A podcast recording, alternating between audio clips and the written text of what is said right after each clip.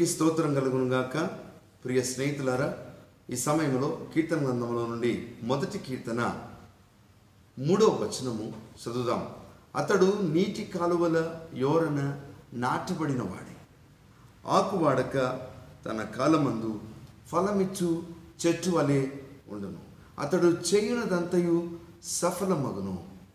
చిన్న ప్రార్థన చేసుకున్నాం కృపా సత్య సంపూర్ణమైన మా ప్రభు జీవాధిపతి నీకు స్తోత్రం చెల్లిస్తున్నాం. ఈ సమయంలో నీ వాక్యాన్ని ధ్యానిస్తుండగా మీ తలంపులు మాకు దయచేయండి. నీ వాక్య సత్యము గొప్పది. నీ వాక్యము మమ్మల్ని బలపరుస్తుంది. నీ వాక్యము మాకు ఆదరణ నిరీక్షణ తోడుగా ఉండి మమ్మల్ని ప్రభా ఫలభరితులుగా చేస్తుంది. కనుక నీ వాక్యము చేత మమ్మల్ని అందరినీ దర్శించమని ఏసునామమున ప్రార్థిస్తున్నాం తండ్రి. ఆమెన్. ఏసుక్రీస్తు నామమున శుభములు తెలియపరుస్తున్నాను మరొకసారి మిమ్మల్ని ఈ వాక్యం ద్వారా దర్శించడానికి దేవుడు నాకు ఇచ్చిన ఈ అవకాశాన్ని బట్టి దేవునికి స్థుతి చెల్లిస్తున్నాను. ప్రియమిత్రులారా మరి పచ్చడి కొరకు మీరందరూ ప్రార్థిస్తున్నారని నేను నమ్ముతూ ఉన్నాను. ఈ వాక్యాన్ని ధ్యానించటకు మనం ఎంతో ధన్యులమని చెప్పుటకు సంతోషిస్తున్నాను. దేవుడిచ్చిన ఈ కృపకై దేవునికి స్తోత్రం కలుగును గాక. ఈరోజు మరి మూడో వచనం గురించిన విషయాలు ధ్యానిద్దాం. మూడో వచనంలో సఫలత ప్రతిఫలం అనే విషయాలు మనం చూస్తున్నాం. ప్రతిదానికి ప్రతిఫలం ఉంటుంది. There is consequence for every act ప్రతి క్రియకు ప్రతిఫలం అనేది ఉండాలి.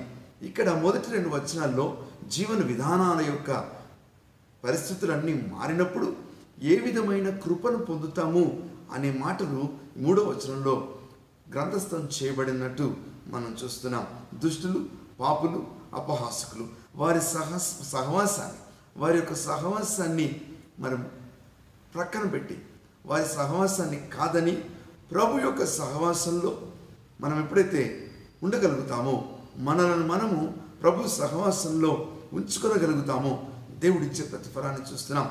ప్రభు సహవాసం అనగా ధర్మశాస్త్రమును యహోవా ధర్మశాస్త్రమునందు ఆనందించుచు దివారాత్రము దానిని ధ్యానించువాడు ధన్యుడు అని చెప్పిన మాట గమనిస్తున్నాం.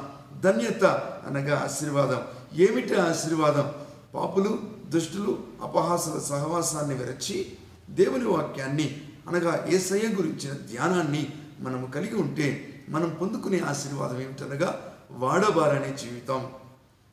కాలములో దాని యొక్క కాలములో వారి యొక్క సకాలములో ప్రతిఫలభరితమైన జీవితం.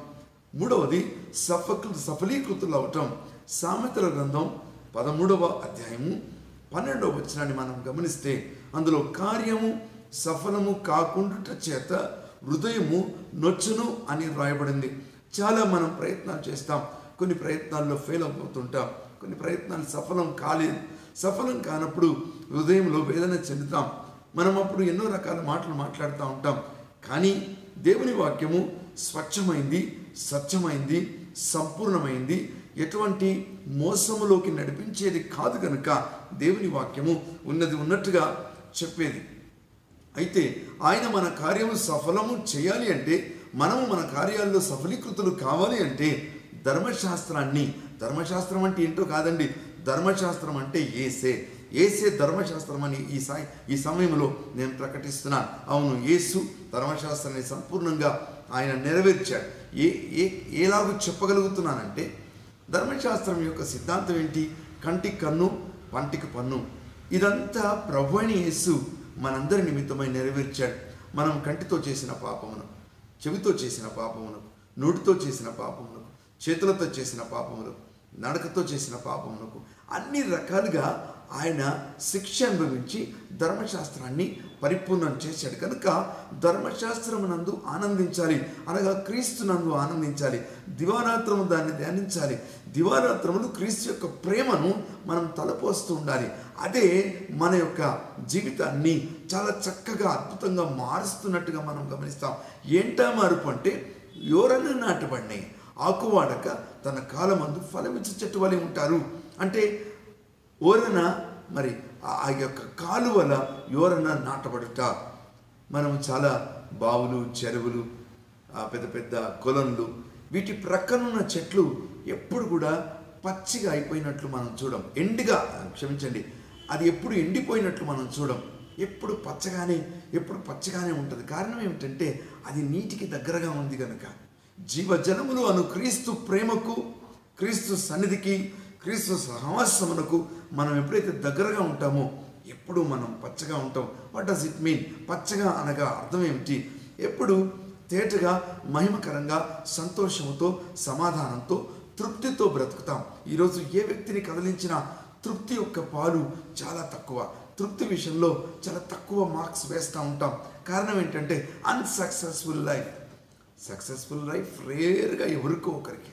కానీ ప్రియమిత్రులారా వాక్యానుసారంగా మనం ఆలోచిస్తే ఈ వాక్యం వింటున్న మనమందరం ధర్మశాస్త్రాన్ని ప్రేమిస్తే ధర్మశాస్త్రాన్ని అనుకరిస్తే ధర్మశాస్త్రాన్ని ధ్యానిస్తే ధర్మశాస్త్రానికి లోబడితే మనం తప్పకుండా మన పన్నన్నిట్లో సఫలం కావాలి. ఇదిగోండి మరి ఇరవై ఒకటవ అధ్యాయం ఇరవై ఒకటవ కీర్తన రెండవ వచనంలో అతని అభీష్టము నీవు సఫలపరచుచున్నావు అని దావిదరాజు రాస్తాడు. అంటే ఏంటి? అతడు దేవునికి లోబడుతున్నాడు దేవుని వాక్యానికి లోబడుతున్నాడు రాజు కనుక అతని మనోభిష్టం సఫలమవుతుంది. మనం చాలా కోరుకుంటాం చాలా చేయాలనుకుంటాం కానీ సక్సెస్ రేట్ చాలా తక్కువ. కేవలం కారణం దేవునికి దూరంగా ఉండటమే. ఈరోజు మూడు విషయాలు నేర్చుకోవాలి. ఆకు వాడక వాడబారని స్థితిలో ఉంటా. రెండవది సకాలంలో ఫలించుట. మూడవది సఫలీకృతులవుట. దేవునికి స్తోత్రం. మరొకసారి మనం చేస్తున్నాను. మొదటిది వాడబారని జీవితం. రెండవది సఫలీకృతులు స- రెండవది ఫలభరితమైన జీవితం మూడవది సఫలీకృతమైన జీవితం వాడబారని జీవితం అంటే ఎండిపోని జీవితం. దావీదు కీర్తనకారుడు అంటాడు నేనైతే పచ్చని ఒలివ చెట్టు వలె నేను ఆయన మందిరంలో ఉన్నాను అంటాడు. యహోబా ఎందు భయభక్తులు గలవని ఒక పిల్లల్ని ఆశీర్వదిస్తూ నీ భోజనం బల చుట్టూ నీ పిల్లలు ఒలివ మొక్కల వలె ఉంటారు. నీ భార్య ఫలించు ద్రాక్ష వలి వలె ఉంటుందంటే పచ్చగా ఉంటారు. భర్త అనగా క్రీస్తుతో సహవాసం చేస్తే పచ్చగా ఉంటాం.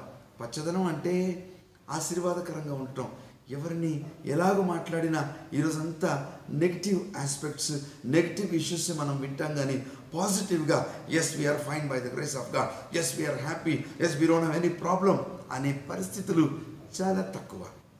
ఈ మాటలు వింటున్న నేను మిమ్మల్ని మనవి చేస్తున్నాను. ఈ మాటలు వింటున్నారు కనుక మీరు చక్కగా ఎప్పుడు మీరు పచ్చగా ఉండాలని కోరుతా ఉన్నాను. పచ్చగా అంటే ఆశీర్వాదకరంగా సంతోషంగా ఉండాలని కోరుకుంటున్నాను రెండవ మాట అది తన కాలమందు ఫలమిచ్చును. తన కాలమందు ఫలమిచ్చును అనగా మామూలుగా మనం మాట్లాడుతుంటాం ఏ కాలంలో ఏది జరగాలో అది జరగాలి. అంటే వివాహ కాలంలో వివాహం జరగాలి.